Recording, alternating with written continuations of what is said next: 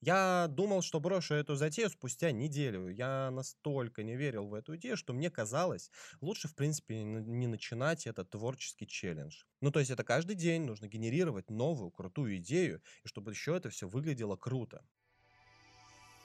Папа, говори.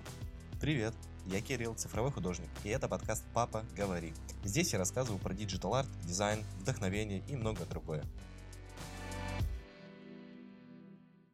Всем привет! Сегодня будет достаточно коротенький выпуск на очень важную для меня тему. Как художнику развить насмотренность? Э, У меня недавно был интересный разговор с моей ученицей, и она мне задала вопрос, который меня и вдохновил на создание подкаста. Она спросила, Кирилл, как ты понимаешь, что твой арт, он понравится людям? Поэтому сегодня я хочу с вами поделиться формулой насмотренности, которую я использую сам. В середине лета 2022 года я решил провести своего рода проверку себя как творческой личности. Э, В Инстаграме есть э, один классный инструмент продвижения, он называется Reels. И я поставил себе цель в течение двух месяцев выкладывать один арт в Инстаграм в виде Reels каждый день.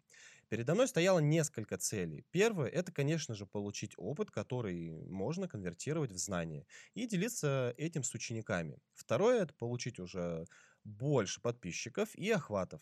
Я думал, что брошу эту затею спустя неделю. Я настолько не верил в эту идею, что мне казалось, лучше, в принципе, не начинать этот творческий челлендж. Ну, то есть это каждый день нужно генерировать новую крутую идею, и чтобы еще это все выглядело круто. Но один мой друг сказал, что если ты не попробуешь сейчас, то ты никогда не поймешь, на что ты способен. Это был очень интересный опыт.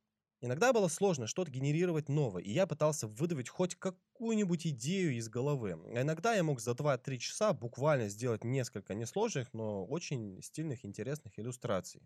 За два месяца челленджа я сделал около 45 иллюстраций и получил то, что я хотел. Я получил опыт, который я преобразовал в навык, который, в свою очередь, использую в своей жизни. Теперь давайте разберем, что же такое насмотренность. Насмотренность– это опыт, который мы с вами получаем в течение нашей жизни.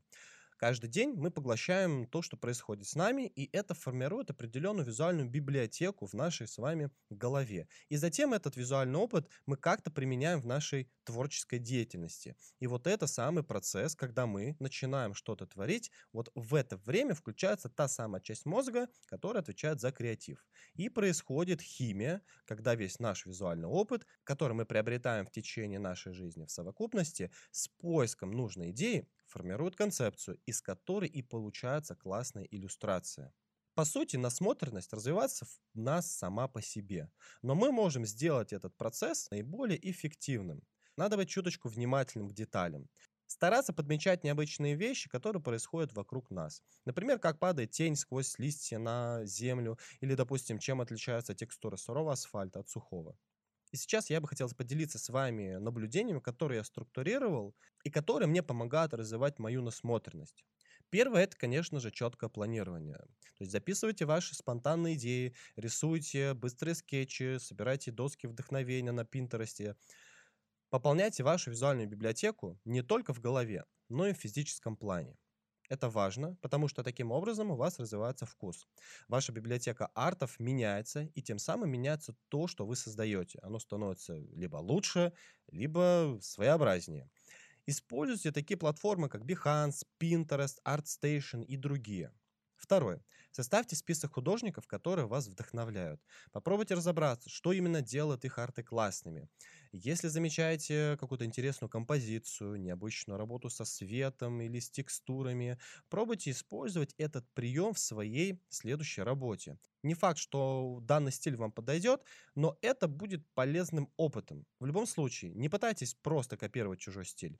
Экспериментируйте с увиденным, чтобы найти себя в творчестве. Смотрите, анализируйте и пробуйте. И третье, самое важное, систематизируйте ваше обучение. Мы берем с вами все вышеперечисленные этапы и структурно распределяем их в нашей жизни, так, чтобы вырабатывалась дисциплина. Здесь нет точки А или точки Б. Что касается искусства, это постоянный рост. С каждым днем вы становитесь круче, оригинальнее, креативнее. И вот чтобы эти знания не укладывались в вашей голове в правильном порядке, вам необходимо найти наставника, который будет все эти знания структурировать в вашей голове.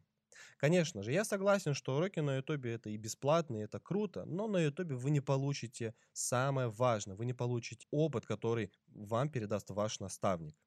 Тот визуальный опыт, который вы получите от вашего наставника, он поможет не только применить увиденные классные идеи, но он поможет избежать ошибок. Это очень важно. Вы постепенно начнете вырабатывать ваш стиль, вы начнете лучше разбираться в личных предпочтениях. Таким образом, вы сможете оттряхнуть от навязанных культуры трендов и понять, что все-таки на самом деле э, вас привлекает, какие арты, какие стилистики и прочее. И, конечно же, благодаря наставнику вы сможете работать быстрее. Те знания, они будут уже не вы будете работать на эти знания, а знания начнут работать на вас. И тогда вот благодаря вот этой формуле вы сможете создавать очень классные, интересные арты. Ну что, друзья, давайте попробуем применить эту формулу и уже встретимся с вами в следующем выпуске. Спасибо.